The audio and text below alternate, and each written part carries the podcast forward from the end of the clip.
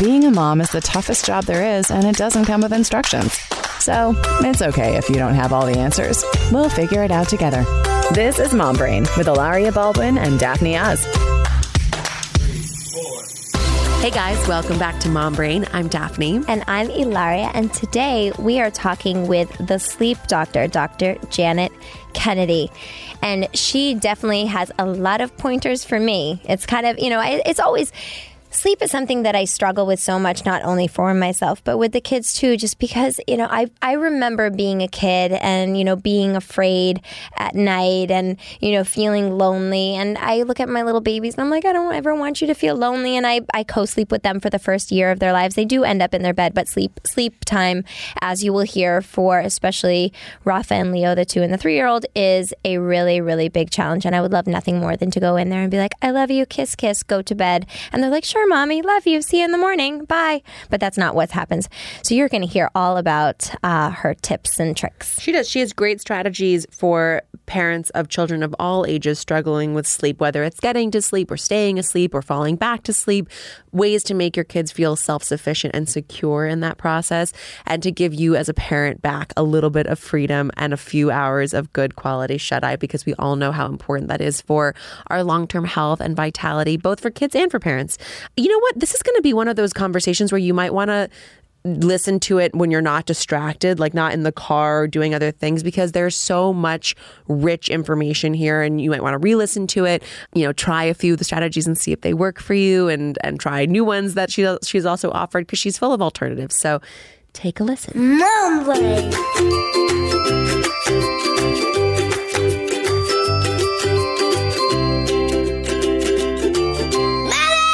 Um, we do want you to introduce yourself because okay. nobody introduces themselves better than themselves. Okay. Or sorry, nobody. You know what I mean. Mom brain. right. Right. You get it. Understand it. Great. Okay. My name is Janet Krone Kennedy. I'm a clinical psychologist and mom of two. Uh, my kids are now 11 and 14, so I'm uh, out of your phase of mom brain. Um, I specialize in sleep, and my practice is called NYC Sleep Doctor. I started out working with adults with sleep disorders at the Manhattan VA hospital about 15 years ago maybe more, and eventually went into private practice to do that work with adults and then also work with families of young kids uh, who are struggling to get out of the cycle of bad sleep. And I also have a book called The Good Sleeper The Essential Guide to Sleep for Your Baby and You that is available anywhere books are sold. And I am in the process of developing my own podcast to bring this kind of work out to more people.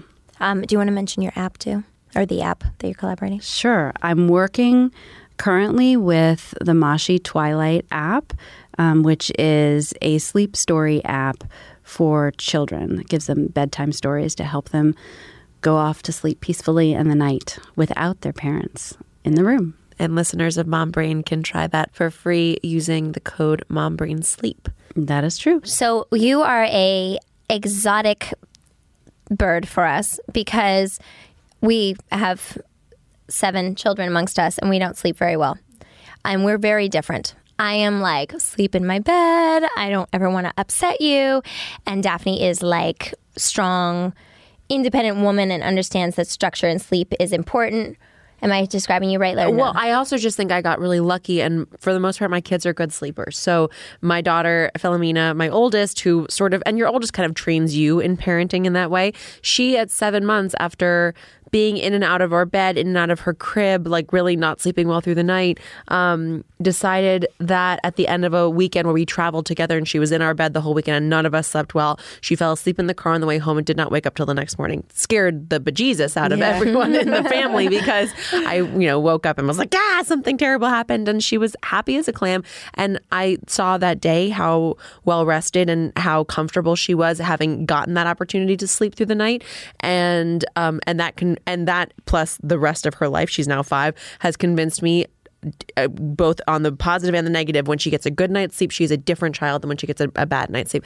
My second, uh, Jovan, um, it took him longer to sleep through the night but uh, and he's also now one of those people who falls asleep really quickly. But when he's up he's up. And i think again i i my before i had kids i'd be a late sleeper. I love to sleep in. And my daughter used to sleep in. And and my son when he would get up early i would like try to convince him to go back to sleep. I would rock him and try to put him back to sleep. I would let him i would put toys in his crib and let him try to play and go back to sleep kids are different. Some kids, once they're up, they are up. And I think that's what's been, and my daughter, Nika, our third, came out of the womb basically sleeping through the night. So I, I know, knock wood for myself, and I know that that's a, like a far stretch for lots of people who have kids who aren't great sleepers. Um, but I do think I got lucky in that way. And I also recognize that uh, something that uh, has has been proven to me is the value of good sleep for adults and for for children. Absolutely. And and I'm you know I think Hilaria you you don't need as much sleep as some people do also. But I think it's starting to catch up with me. Oh, really? Yeah. No, I'm tired. Because I need um, that. Like if I have, if I'm going for four hours a night for weeks on end, I just, I, I'm a shell. I'm a shell. I don't. It's so critical too because you know we're so we educate ourselves as parents. We're looking for all the best things to do. We want to do right by our kids, and we can't be those parents if we're not sleeping. And the, of course, the first step to doing that is to get your kids sleeping and teach them the value of good sleep. Teach them to listen to their bodies so that when they're tired, they're accepting sleep and not fighting it. Yes. But I mean, it, it is that hard thing. Like, I would love to, and basically, okay, so Carmen, my five year old, sleeps in her bed. And she is that when I go in there, I can put her to sleep. It was a lot getting there but we figured it out. I can put her to sleep. And she's a very, very, very heavy sleeper. It's amazing. Like anything can be going. You can turn the lights on, you can talk really loud. She will not wake up. um, uh, Rafa is uh, my three year old, very, very, very light sleeper. Very difficult to go to bed.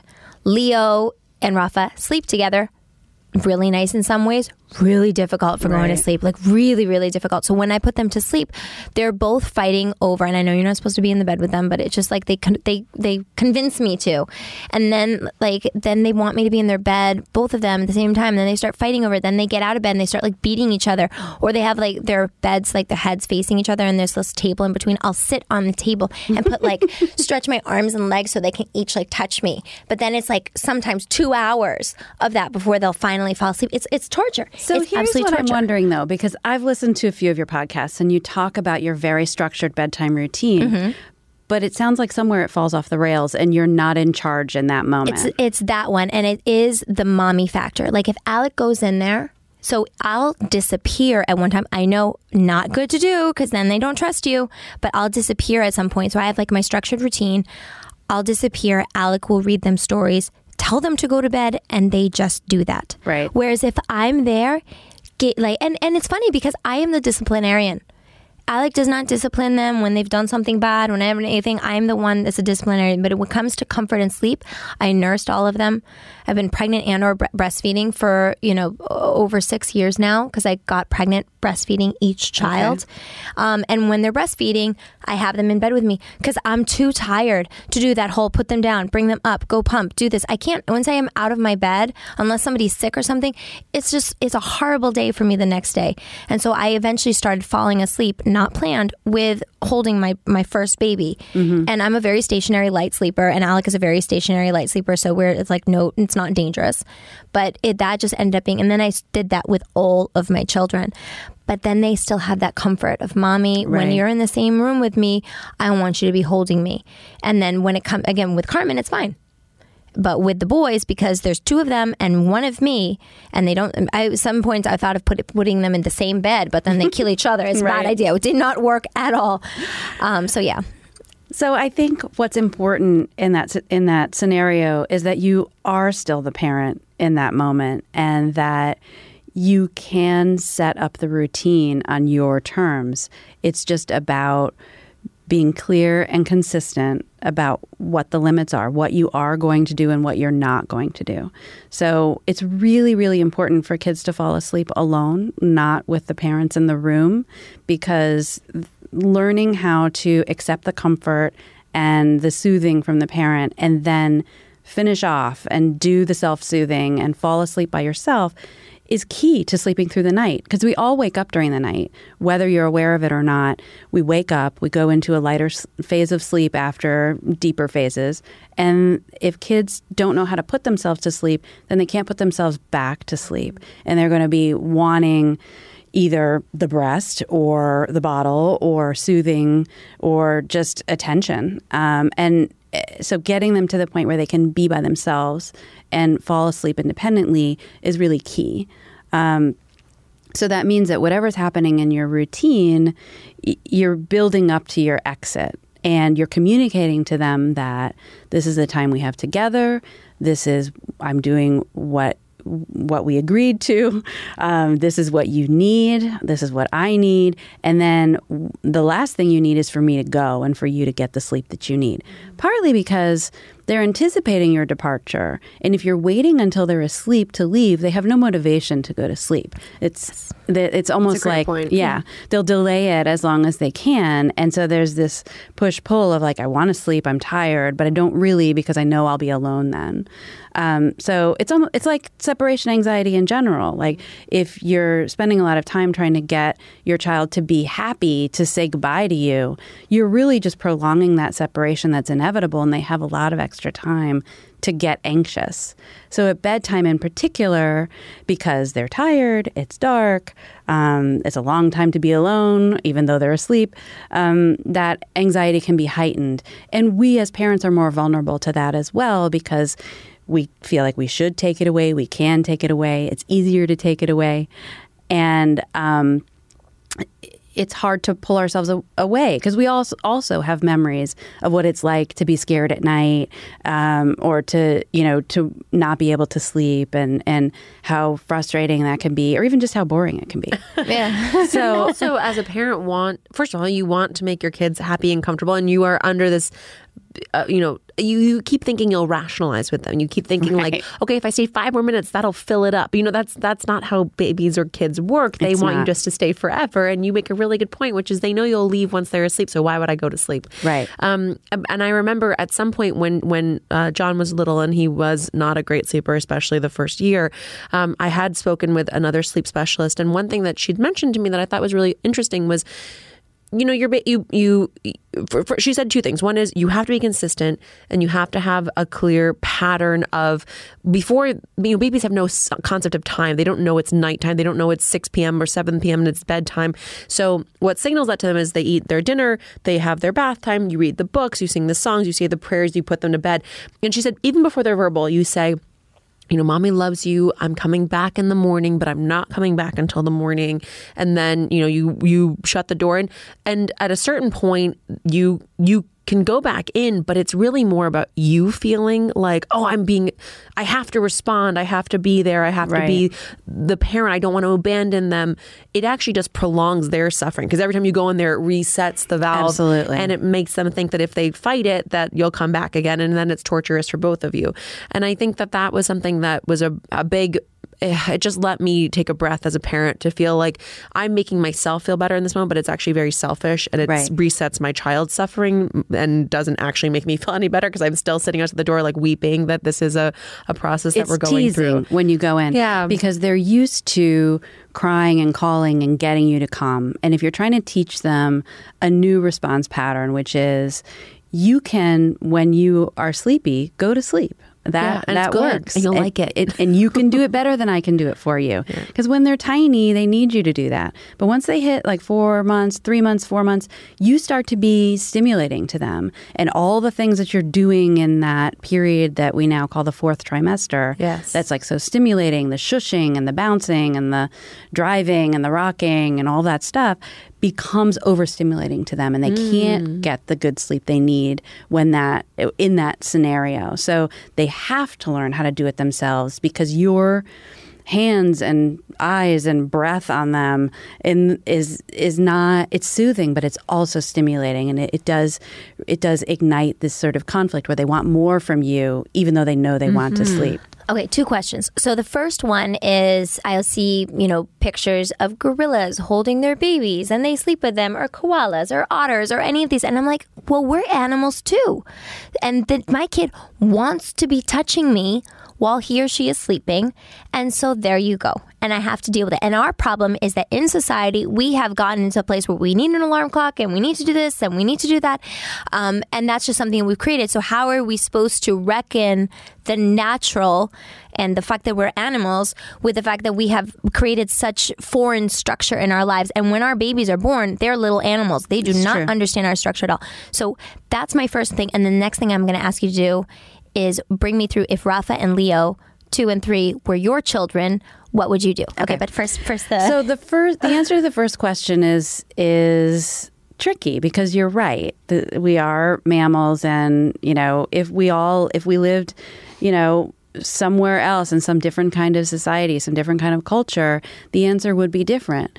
But you're choosing to be here. You're choosing to raise your kids here in this way.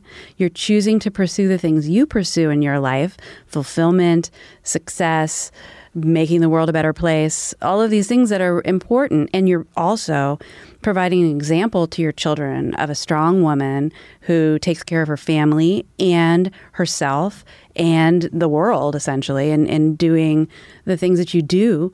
Um, and so you can't have it both ways in some like you you are raising your children to live in this world and that uh, you know that sounds harsh coming out of my mouth but i do this all the time i teach people how to teach their children to sleep and what becomes of that is a family that works a couple that stays together mm, I mean, certainly more likely than if everyone's exhausted and hating each other.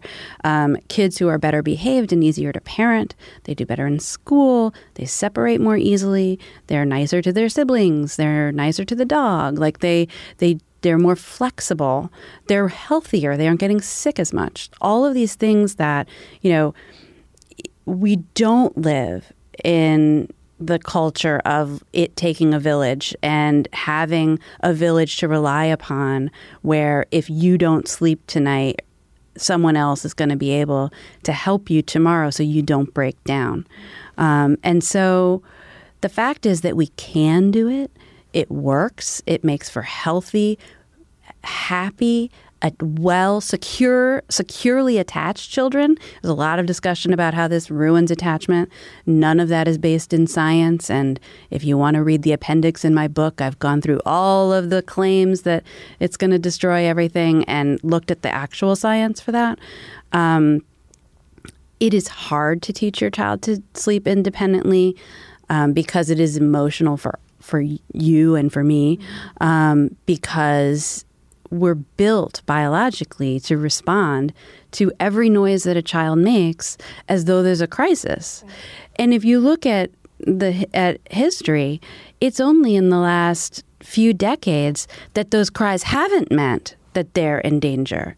We have prenatal care, we have vaccines, we know not to put our kids to sleep on their bellies with lots of soft bedding, we know not to smoke and you know, we know not to put them in the bed when we're drinking, like all these kinds of things that we know how to keep them safe.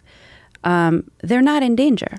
And so because those challenges have all been resolved to a large extent, we have the luxury of teaching them how to be independent sleepers so that they can meet the next challenges, the challenges of our day, our time. So, your question about what to do about your kids. Um, the first thing I would say is that it's probably not realistic to leave them in a quiet room alone awake because they they don't have anything to focus on. Um, when my kids were little and sharing a room, I would put on music for them. I've been working lately with a company um, called Moshi Twilight, and they've come up with an app that I think is really great for that age range um, and for, you know, uh, basically preschool through elementary school age and even beyond. Um, and it's an audio app. It's on your phone, but it's an audio app that tells children bedtime stories, and they go into this. There's a there's a huge array of these stories, and so they could have a different one every night if they want, or they could revisit the same ones. But it's a it's a fantasy land that they're going into, and they follow the story it gives them something to focus on, to take their thoughts away from where's my mom? Is there anything I can do to bring my mom back in the room? Why does it feel weird to be alone? What if I just went over and bopped my brother on the head? Would that be fun? You know, um, but it it parks their attention in a happy place and allows their body to take over with the fatigue that's already there. So you're seeing a lot of adrenaline at that point. Um, and that means that they're sleepy, but their their body is telling them to fight sleep, and it may mean that they're they're going to bed a little too late, um, or the wind down isn't you know somehow doing the trick, or it's the that feeling of like wait a second, I don't want to go to bed, I don't want you to leave. Um, whatever's causing that, it's riling them up, and if you can give them something to do instead of just being like you're on your own kid leave and, and shut the door you give them something to do so that they're occupied in a in a productive pleasant happy way the body's natural fatigue is going to take over.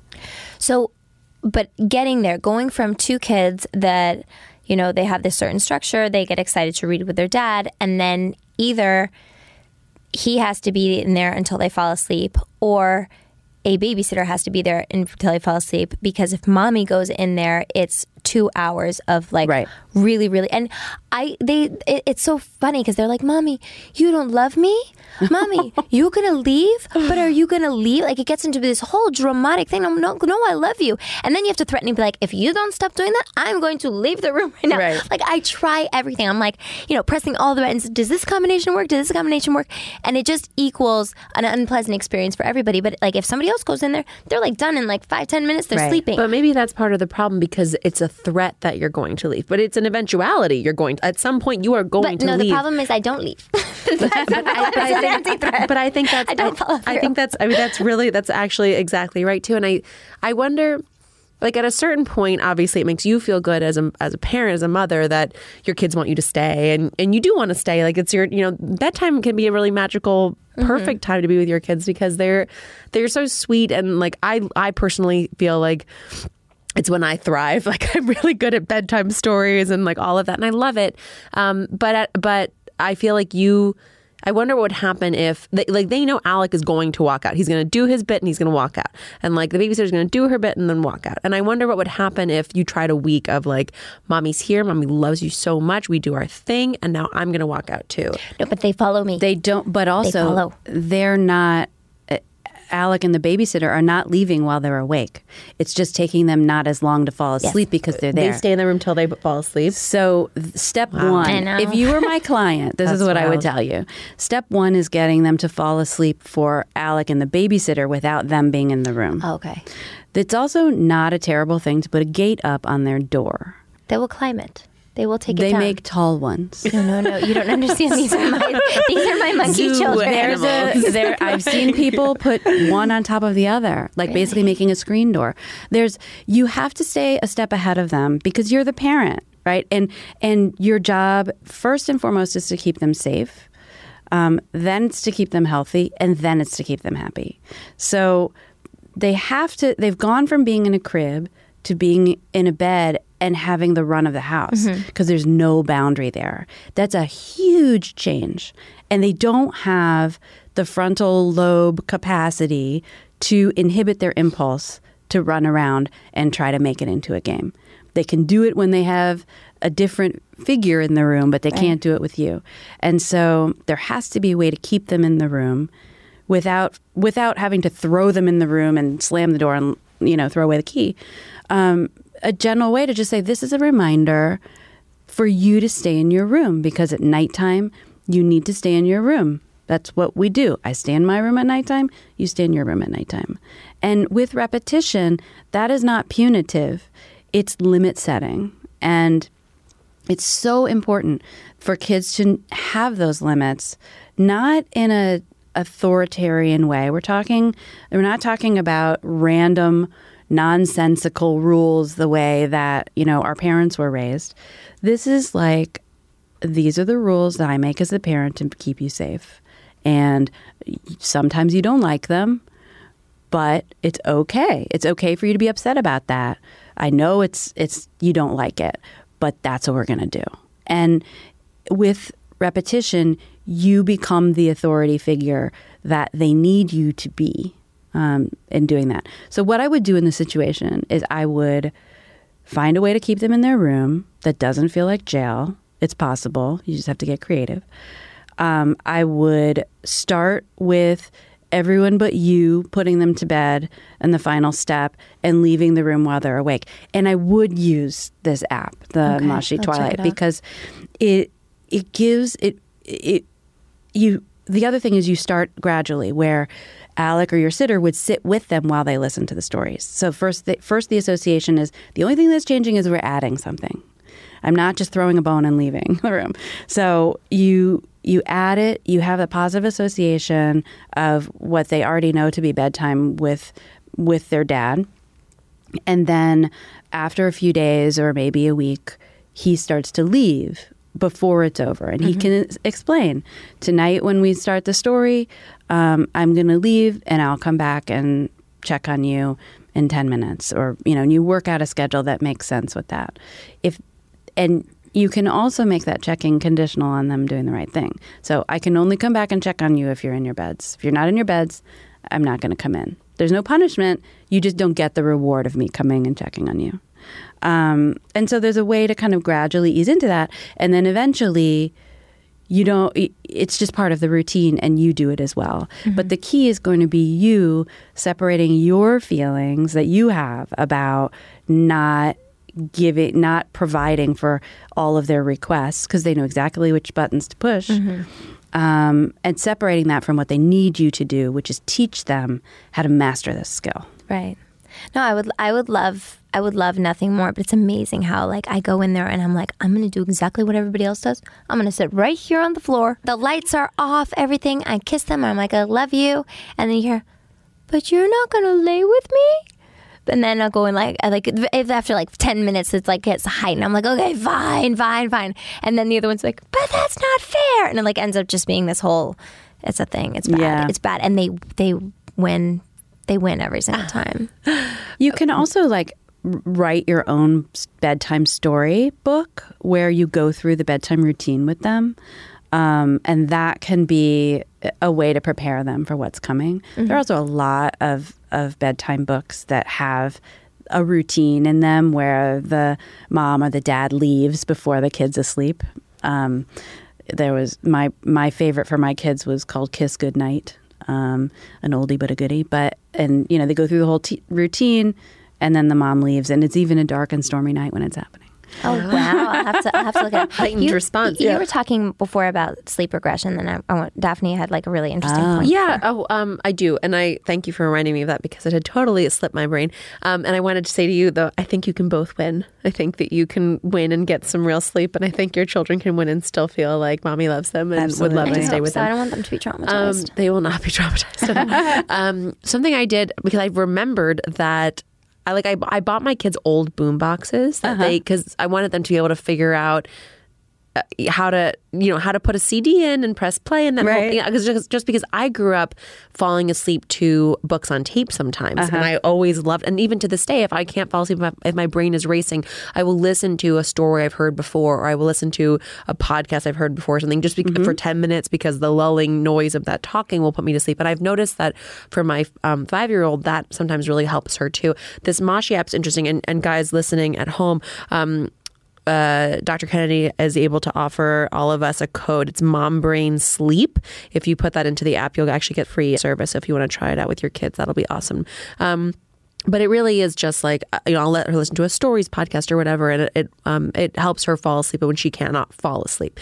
But something that I started doing once I got the boom boxes was I recorded myself as a voice note on my phone reading their favorite books, and then I burned it onto a CD. So they all have their like mixtape CDs of their favorite of me reading them their favorite that's so books, cool. which they love. A because they can like press play on it whenever you know they can listen to the ones that they love, and they have their own like music disc too that are their favorite songs and things. Um, but anyway, I, I found that to be really effective. Yeah. Uh, uh, if because you reminded me when you said you know about the bedtime stories that involve a routine where the parent is saying goodnight in a very loving way and then leaving before the baby falls asleep. Um, question about sleep regression. Okay, so my my five year old Philomena, who was always my best sleeper, has now in the last six months, I would say, decided that a I think she does have actual nightmares periodically. Like she tells us that she has this dream where there are, you know, alligators or like crocodiles in the bed with her and she has to slap them. There's this whole, you know, crocodile Look, theme. Crocodile Dundee there. She slaps them. She slaps him. She gets out her like Indiana Jones whip and whatever. Um, but she wants to get in bed with us. She wants to sleep with us. Uh, you know, she really it, it is it is happening more regularly and um, and unpredictably, I guess. Okay. And I'm curious where that comes from and how to deal with it and mediate it because I, the one thing that I have found is that um, we we've started. I tape a dollar to the wall of her bedroom, Yes. and I say, "This is your dollar if you stay in your room all night," and that is hugely motivating. Kids, kids Yeah. love money. They're like, "Yes." Um, I don't, they don't know what she's going to use it for, but um, but that has actually made a big difference because she feels a level of pride in being able to snatch that off the wall in the morning. But but where does that come from, and and how do we deal with it? So there's two two main possibilities. One is that she's waking up for some other reason and she knows that if she says she's scared, she'll get the response she wants from you. Um, so because it's very hard to say to a child who's frightened that they've had a nightmare, like you're on your own, kid.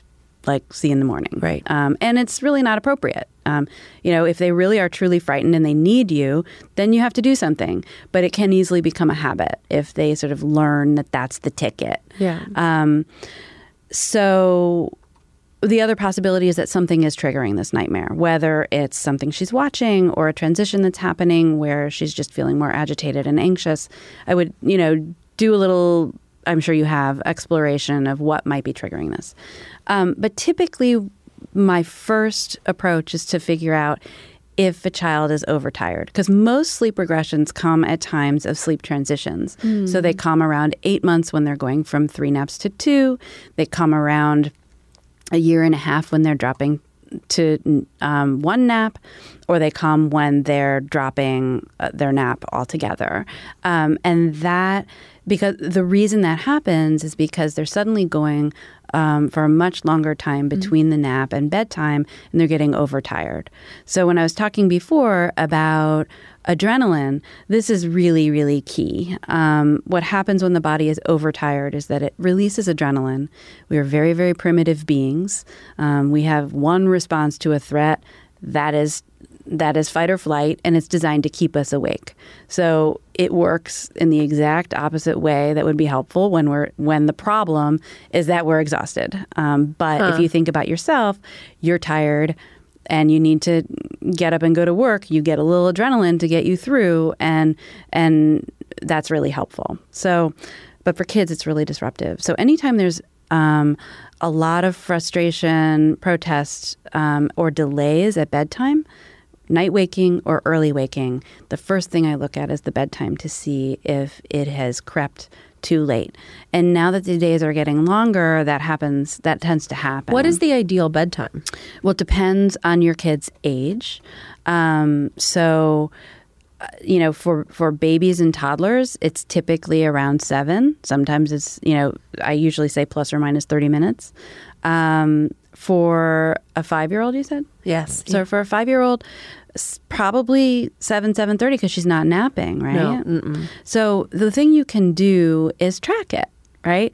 Um, if you try putting her to bed even fifteen minutes earlier than usual, often that's enough because it's just that moment when you cross over into wired from tired that causes all the disruption. Right. It's a matter of hitting it before that adrenaline Before the adrenaline. releases. Yeah. That's interesting because her bedtime, as she will tell you emphatically, is seven thirty. Okay. she, um, but I think you know, sometimes that means getting in bed at 7:20 to start the whole, you know, negotiation over how many books we're going to read Yeah. and then the reading and then Lights the questions should be You know, there's like 50 questions. The more tired she gets, the more questions there are about every single nuance and wording Right. and whatever of the book.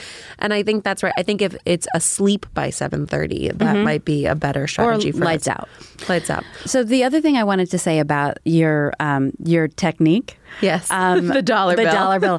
so you can also do that with play money Mm-hmm. and have them earn rewards. Um, so it's not just that the reward is the money, which some people might not love. You can do it, and I, this I'm stealing from my um, daughter's second grade teacher, who used to give behavior bucks and citizenship Behavior bucks. I bucks love and that. whatever, and. Um, and so the kids would start to accumulate these bucks, and then there was a menu of things that they could buy with them. And the in the end, the culmination was like 150 bucks. You could get a bagel lunch with the teacher. How fun. And it worked. Uh, shout out to Stephanie Simon, um, genius. But um, she it it worked so well because they, as they started to learn that they could accumulate these things, that they could succeed, um, then they were more and more motivated, and they would save up for the bigger prizes. And the idea of having the prize being an experience. Uh, extra time with you, Yeah. something that you share together, as opposed to like, you know, A toy. I a love toy. that. I'm totally going to lift that. That's that so much fun. And you can also really personalize it for your family because Right. there there are very few times when any of my children get to do like big excursions with me alone. Usually we're all kind of traveling like pack animals.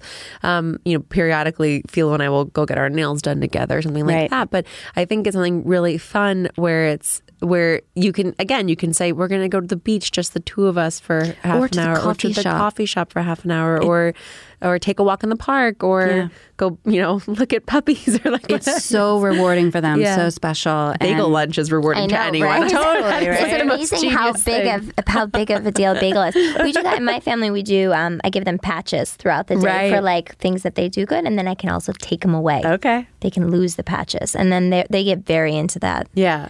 But the menu thing, I The think menu is cool thing is because good. that's I've been trying to teach her about. We talked about this. We had Alexa Von Tobel um, on the podcast a couple months ago, and we were talking about money management and about how do you instill value at an early age because kids don't understand what dollars and cents mean. They don't understand. They're not. You know, it depends at what point in math they are, but they don't even understand how they tally up. And to understand what value is appropriate for different things, and and that interestingly on you know sort of a subconscious level that experience is always more valuable than material a- i really love that lesson um, can you talk to us a little bit you know more generically for people listening at home what are some of the most common sleep disorders or the signs of them and uh, uh, we're talking mostly children under the age of 10 i would say and um, and and how do you address them So there's a, there's the primary distinction between a medical sleep disorder and a behavioral sleep disorder. I deal primarily with behavioral sleep disorders, although some of my clients have both. Um, so a medical sleep disorder would be something like snoring, sleep apnea. Um, any kind of obstruction that's interfering with breathing at night. So typically, the treatment for that involves an ENT, and you would look at adenoids and um, maybe using nasal sprays or see if if adenoids or tonsils need to come out or if other things can be done. Um, there are also um, parasomnias, which are night terrors and sleepwalking. Those are sort of a combination. I mean, they're they're definitely medical in that they there's something neurological going on and um, causing this disorder. And you you know if someone's sleepwalking, there's not a lot you can do in the moment to to prevent that. However, those uh, symptoms of those disorders are dramatically increased when kids are overtired or when they're going to bed in a stressful way. Um, so, in those situations, I would work with people on the schedule and consistency and smoothing out any battles that are happening at bedtime. Um, so, what I see in the, um, I would say, zero to four set is um, an inability to self soothe and a need to develop independent sleep skills. So, typically, that is happening because they're overtired. Either they're overtired because they can't sleep independently and they're just stuck in a rut, or they're overtired because they're on a schedule that's not appropriate for them. Um, and also they haven't learned how to self soothe and get into sleep on their own. Um, because when, as I said before, what ends up happening is they start to need a lot of help, but the help stops being helpful. Um, where the parents are intervening a lot, it's just overstimulating the kid. They might go to sleep for 20 minutes and then they're up again, like, and you've got a big old problem there. So, in those cases, I work with parents to. Um, first of all, understand the basic science of sleep and, and how to work with the child's body instead of against it. Um, I also work with them to help them understand how limit setting is good for healthy attachment and not and not terrible for attachment, as some people would have you believe. Um, and then set up a plan with routines and a plan for how they're how they're going to respond or not respond when their child is doing the thing they don't want to. So if it's a, a younger baby and we're talking about you know frequent night waking, we would probably do cry it out without a lot of bells and whistles because it's better to just stay out and you know I mean there's all kinds of different contingencies in terms of does a, does a child really need to eat at night? Most of them don't by the time they're ready for cry it out. But you know, i'd certainly develop an individualized plan. Then as kids get older, you start to have um, more. Uh, their their sleep changes as they get older, and they stop being able to sleep on command. So when they're young, you're doing this kind of um, sensory deprivation sort of thing, where you're like, "Here you are. This is your crib. It's dark in here. Go to sleep now." And you giving them those commands actually helps them to be like, "Okay, this is what I have to do," and they go to sleep as little tiny babies. um, but as they get older, they're more like us. And as you know, when you dive into bed and you're like, okay, I want to sleep right now, it doesn't work that way. Um, they need a wind down. They need to learn how to let sleep come to them instead of trying to force it. So oftentimes there's a miss there's a mismatch between where the kid is and where the parents are. The parents want their kids to be in bed, done for the night. They want to be done parenting. Rightly so. It's been a long day. Um, the kid needs to be getting good sleep, but the pressure to sleep on that schedule can start to be a problem. And so that's when I work with parents on okay, what can your kid do by themselves to be alone and be calm and keep the mind from racing, keep the fears from taking over, um, but and and then allow the fatigue to come when it's when it's going to. I often tell people um, when I'm working with adults, don't try to sleep. Let sleep come to you, and that was a big lesson for me when my son hit this phase, my oldest child, um, because he was he just kept coming downstairs and being like, I can't do this. I don't know what the problem is. And we're like, just go try, just go try. And and finally at one point he was like, You're the sleep doctor. Tell me what to do. and and you know, we finally with him hit on you just need to read. Like it's okay to read. And his body changed and he turned into a night owl like his dad.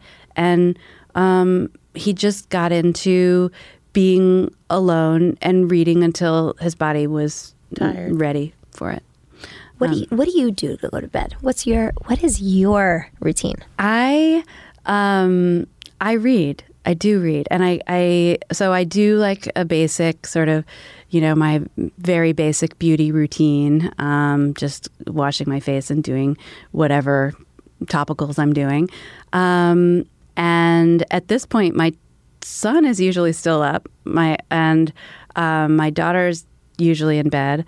Um, but I will go into my room. I close my door. I keep my dog out. Even it's just me in my room, and I read in bed until um, until my body says, "You got it." And I started doing this when I was in grad school because um, my mind was just going in so many different directions, and I at one point woke my husband up in in like a sleep talking episode where I was administering psychological tests to my pillow, and he was like, "This something's got to give here."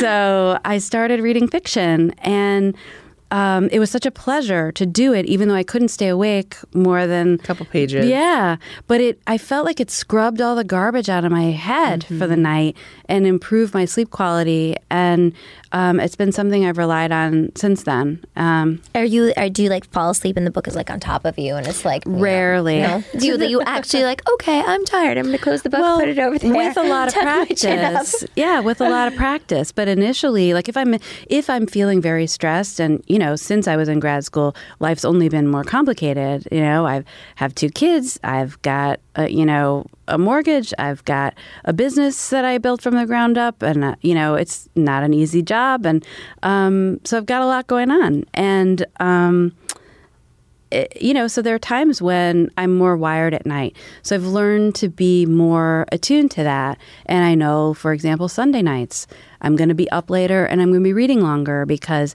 it takes longer to wind down and you're out of your rhythm. And that's just okay. And if you're not stressed out about that by Monday night, you're back on track. Um, so yeah, you you build that association. It's it becomes a sleep association itself, and um, you know, it drove my kids crazy because when I would read to them, I'd be yawning the whole time.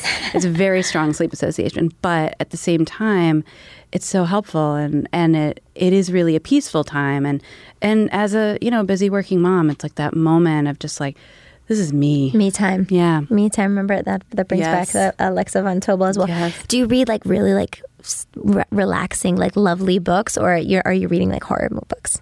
I I, mean, read gotta fiction. get to the right I place. read good fiction. I read, um, you know, sometimes I'll read lighter stuff, um, but I don't read nonfiction at night. Um, I think fiction is important because you have to create the images, and you're you're going into a fantasy land. Just like you know, I was talking before about the app. I, it's something that requires your brain to do something Dissociate from reality. Yeah, and Stop feeling like you're living in the real world. Yeah. yeah, and it's it's enough of a distraction that you you almost trick your body into it every single night. What do you make of the sleep supplements like the melatonins of the world for kids and for adults, and particularly for travel? I've had more than one parent be like, "Oh, just dose your kids with melatonin before you get on the plane if you're, you know, heading on overseas or Yeah. on a long plane ride." What's your thought on that? So my thought on melatonin is that it is best for jet lag um, because melatonin is a hormone that your body produces naturally. You do not have a deficit of it, and re- that requires supplementation. Um, as a sleep aid, um, if you need, a, if you're a person who's suffering from insomnia on a regular basis, and you find yourself needing sleep aids, a lot of the time, I would recommend therapy instead. Uh, you know, the treatment I give is cognitive behavioral therapy for insomnia, CBTI, short term. You don't have to get down and dirty with your entire past. You're fixing the problem and getting back on track. what does that normally look like? Is that like one trigger anxiety point for people, or is if it's a short term sort of corrective the treatment? process? Yeah. Um, the treatment is it starts. We track your sleep with a sleep diary um, and figure out what's happening day to day. Is it really a problem every day? Is it only when you drink? Is it only when on Sunday nights? These things, you know, figuring out what's really happening is important. And then we do um, work on sleep on sleep hygiene. Things like okay. 17 cups of coffee looks like it's not working for you. Let's try to get that down to something more reasonable and at a reasonable time of day.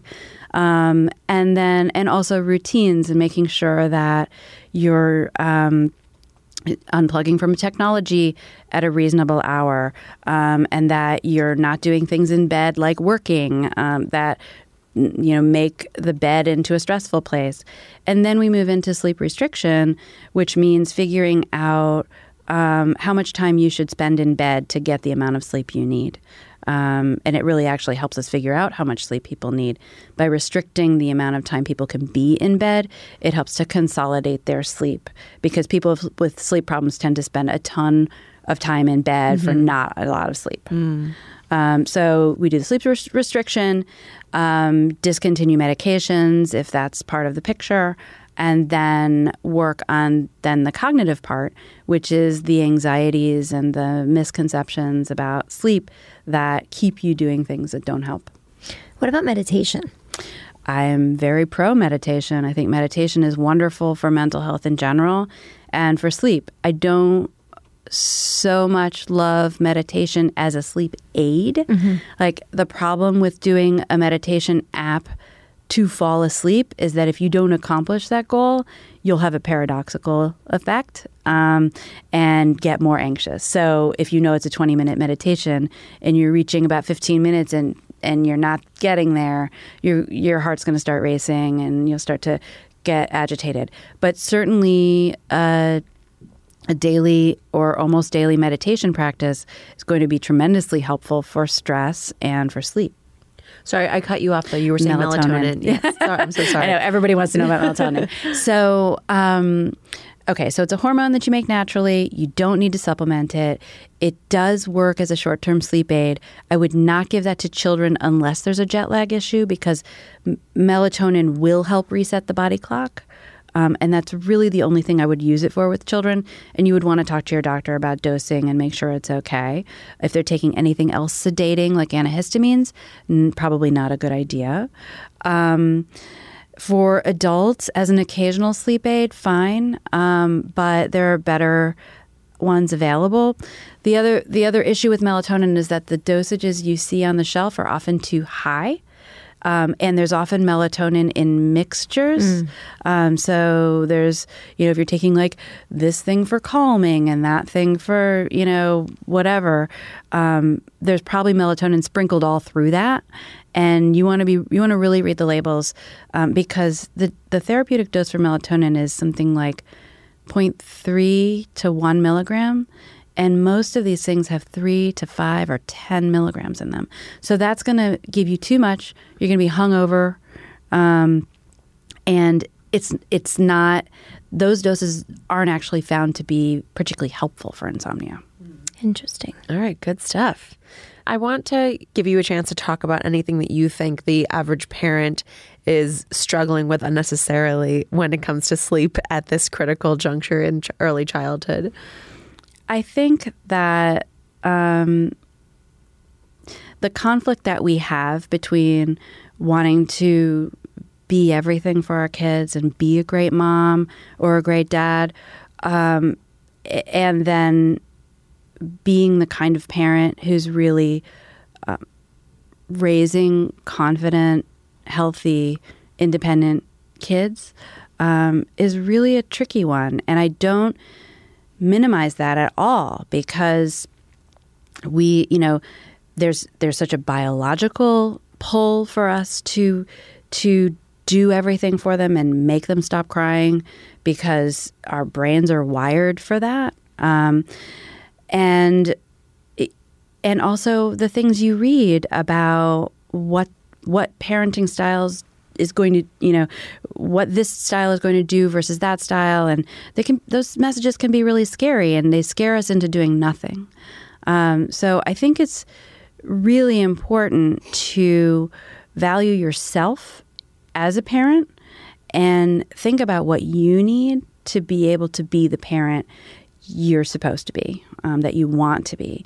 And that means doing some things that are uncomfortable, um, learning to tolerate your child being uncomfortable, um, and and allowing them to learn how to figure some things out. Um, that that piece really makes all the difference. I find that the people I work with whose kids naturally start to sleep through the night are people who are more tolerant of noise from their child early on and they don't run in and try to fix it um, right away. And that gives a child more time to go back to sleep on their own. Um, you know, I certainly found that with my second child, I would have to put her down because my older child was doing something and needed attention. And by the time I would get back to her, she'd be asleep. You know, it's like, so she, you know, and that wasn't harmful. That was just like, she's saying to me, I don't want to be here. I don't like it. Um, I, you know, please, do you really mean this? All in just by crying. And I'm saying, yes, I do mean it. This is what we're doing now. It's really time to sleep. And she got the picture. Yeah. So. What about these monitors? I never I never had one, but the monitors where you can talk to your child through the monitor. I I don't see the reason to do that. Um, partly because you want to remove yourself from the equation. You being present at all is going to lead them to want more, um, especially if they're upset. And so, you know, if they're trying to say, I can't sleep, I don't want to sleep, and you're saying, go to sleep, you know, it's really okay, that reads as you needing them to be okay, like you needing them to be happy and not distressed. And that also communicates that there's something wrong with being uncomfortable. Um, and that they can't do it by themselves. Because I've seen, I've been on like play dates, and if they have an, a younger child, so sort of, you know, they, they hear the baby and they can turn on the monitor, and they can see, and they go, shh, it's okay, I'm here, shh. And the baby's kind of looking around. And the, Yeah. baby, and the baby's Voice of like, yeah, it doesn't work. it doesn't Yeah. work. Where are you? The, the other thing I'd, what I'm curious about is, um, you know, without naming name brands, there's all these gimmicky beds that Yes. will like rock Yes, you I back know what you're talking forth. about. Yes, you know, yeah. Um, and um, what are your thoughts on that? So I'm mixed on. uh, I think. I mean, in general, I find technology, um, over technologizing sleep is a slippery slope, and I think that ultimately, most kids don't need it. Um, that said, I had a colicky baby who would not be put down between the hours of like 1 a.m. and 4 a.m. for six weeks, and it beat me down. I mean, it was really, really hard. And, you know, I found some solution of putting her in the vibrating rocker and having my foot on it and like whatever. And it was crazy. and so, you know, yes, uh, if I maybe something more elaborate would have been helpful. But, um, the problem with those things is that you start to rely on them a little too much and it's hard to then get your child out of it and into something more natural. Um, you know i also i'm a huge believer in white noise but i do not think white noise should be right in the child's ear. So there are some devices that do that and um, you know to me, white noise is better placed to create a sound screen in the room and not the effect of like a hairdryer on the child's head. Right. Um, so, and I also think that children need to learn how to sleep stationary. They're not necessarily ready to do that when they come out of the womb, but they do need to learn how to do that. And so, constant jiggling and swinging, you know, past certainly past like the 10 week mark, I think is going to prevent independent sleep more than it's going to necessarily promote it. Now, there are always going to be exceptions to that and and as I said, maybe something like that would have changed my whole postpartum experience and um, you know, it's very possible. So I don't want to say a blanket no. Um, but I do think, you know, the first few months are hard. Babies are, you know, they need a lot of, you know, a lot of hands-on stuff, and um, there's not an easy solution to that. Um, nor should there be, because a lot of what they need is our hands on them. Um, so I'm, uh, you know, it's not that you should be holding them all night, but you also get more attuned to them when you're paying attention. Right. No, we definitely made that mistake with the with my second one. So with Rafa, um, he was in. I I'm a big fan of the Fisher. Maybe I shouldn't be, but I am of the the Fisher Price um, rockers that you actually Mm-hmm. rock, you bounce with your feet. And then they can see you. They're looking at you. They're holding their levies on either side. And they're like, I'm watching you. And you're rocking them. And then they go to sleep. And then he stayed in that until he was solid on the floor. Like he would go and climb into it and would be like would like bend the whole thing because he was so heavy and be like on the floor in it um, and then it was hard because the next one they're only 14 and a half months apart Right. so then he would see he's like why does he get to have Right. one riding i don't get to have one it was like major issues So I I like that low tech approach to it. I just think you you have to be mindful of where they are developmentally. So at 8 weeks, that's a godsend. At 12 weeks, he doesn't need it. And so and at two years old yeah. So like but if you if you transition out of those things earlier, it's easier, Right. right? And so you would I mean you would say, okay, look, he's always he's always getting a really good stretch at the first part of the night in that thing. So why don't we try to do that first stretch in the crib and Right. see if he can do that?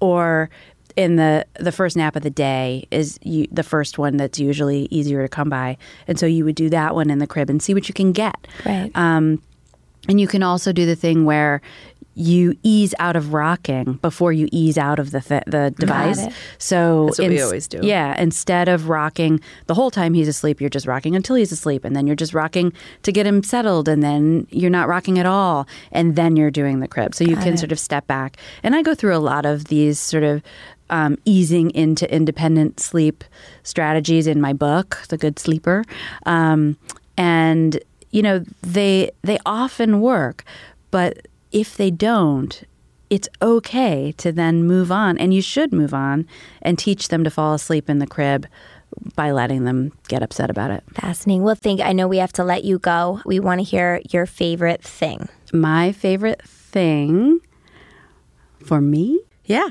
For you, for your kids. You talked for- about your skincare routine. You Yeah, can tell us exactly. your- Okay.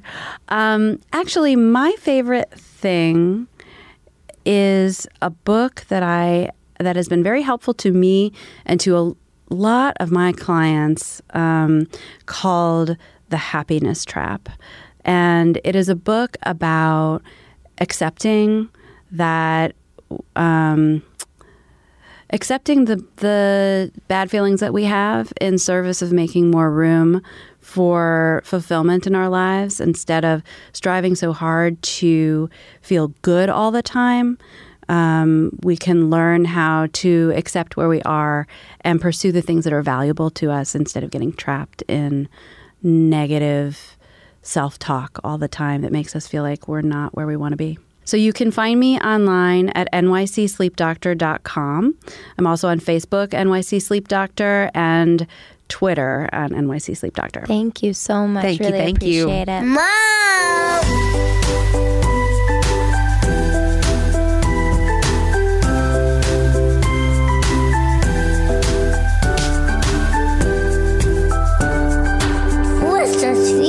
professional? That was Dr. Janet Kennedy. She is NYC sleep doctor.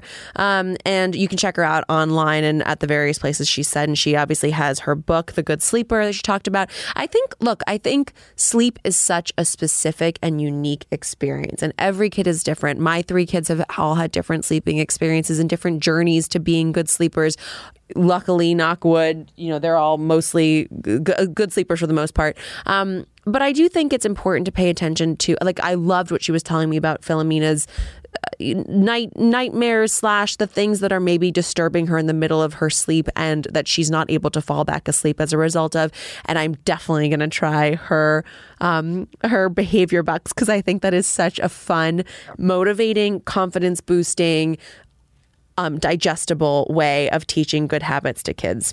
I loved I loved her app, the app idea as well. You know, I, I think that's definitely something that I'm going to incorporate in with my boys because when she said to us, you need to give them something to focus on, that made a lot of sense. Because, you know, if we do, my fear is if we do leave the room and we leave them with nothing, they're like, okay, well, I'm two and I'm three and I'm going to get out of bed and I'm going to smash my brother and I'm going to like start playing Doesn't or I'm that going to sound run more and fight fun you. I than mean, going to sleep? Way more fun than going to sleep. But I think if we can give them a task, give them a job, that might uh, give us a lot of good solution. and something to do together that is relaxing, not engaging and super stimulating. And and again, I think it's important to think about the parents that they come from. Like you're Laura, you I don't know, I can't remember the last time you sat down and watched a movie. You know, you're just you're hyperactive, you have total FOMO. You don't, you know, you don't want to miss anything. And I think our kids absorb that. I you know, my I I need to fall asleep with something distracting me and I I get that my kids are probably going to have the same sort of situation and the strategies that work for me, I will try with my kids. And it sounds like she's offered us some good strategies that might work for We you We definitely too. have a lot of homework, so we hope you enjoyed. Now it's time for our favorite things.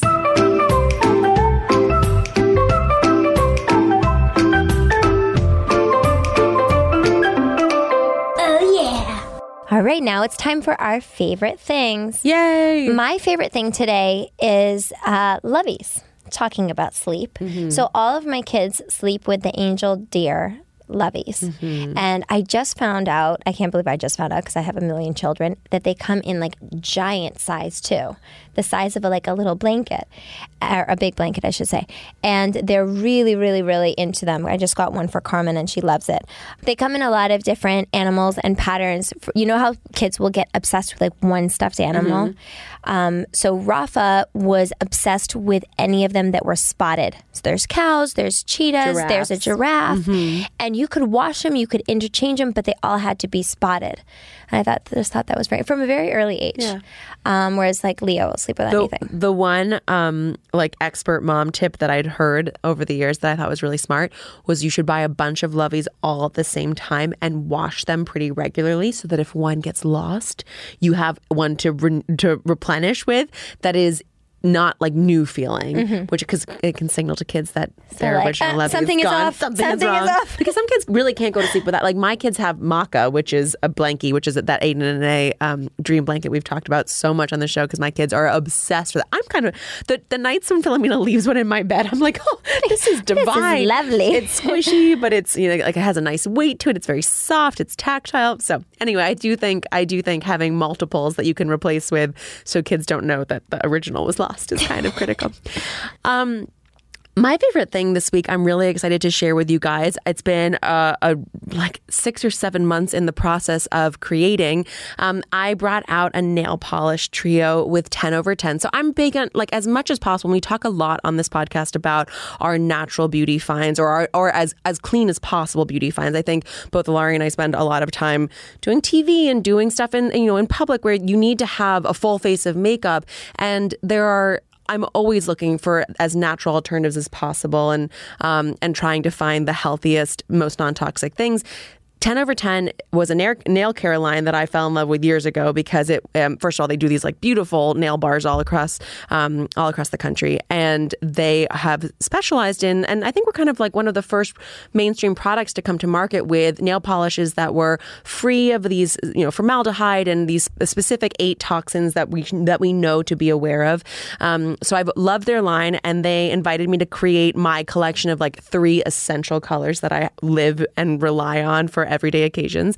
Um, so I have a beautiful nude that's my tea and cake. I have a juicy red that is big red, and then I have this really sexy like liquid diamonds metallic that is oysters and it just makes me it makes me really excited to see them i was so proud of them when they came out because i feel like you know, you collect the 12 nail polishes that you combine to make the one color that actually looks like the what you wanted it to look like. Like for instance, the nude we worked on for a long time. We made a lot of iterations of it because I wanted a nude that you could wear for a week and it would, um, you know, as it sort of aged, it would go pink as opposed to gray or yellow Or which white. or white, which nude can do, and it looks so, I think, just like dead looking and, and creepy. And this, I because I get really lazy and only do my nails, you know, when I have time to, or sometimes you know, I'm in my, I wash my hands constantly.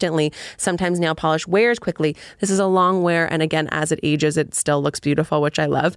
Um, so anyway, I'm really excited for you guys to check it out, and I will put the link in my profile on Instagram, um, or you can go on the 10 over 10 website, but anyway, I just am excited for you guys to try them out because they're my favorite colors and they're what I wear all the time. And you guys always ask me, so now you have my exact colors.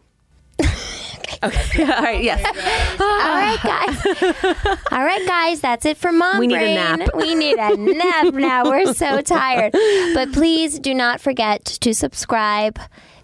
Rate. Rate. See, we- at this point, we're like, this is like Queen's quintessential. You guys know what brain. to do. if you like what what, you do. hear, give us a give, us us a five stars. star. Tell us what it. you like to hear. Tell us what you want to hear more about. We get really about. excited. We, do, do, and and we it does mean a lot. Yes, it means a lot. And we look, we, And we email do us. this for you guys. So if you want, if there's something that you really missed or you wanted to hear more about, or something that you feel like was a great next conversation to have, we love to hear that too. Send us an email. We're mombrainpod at gmail.com.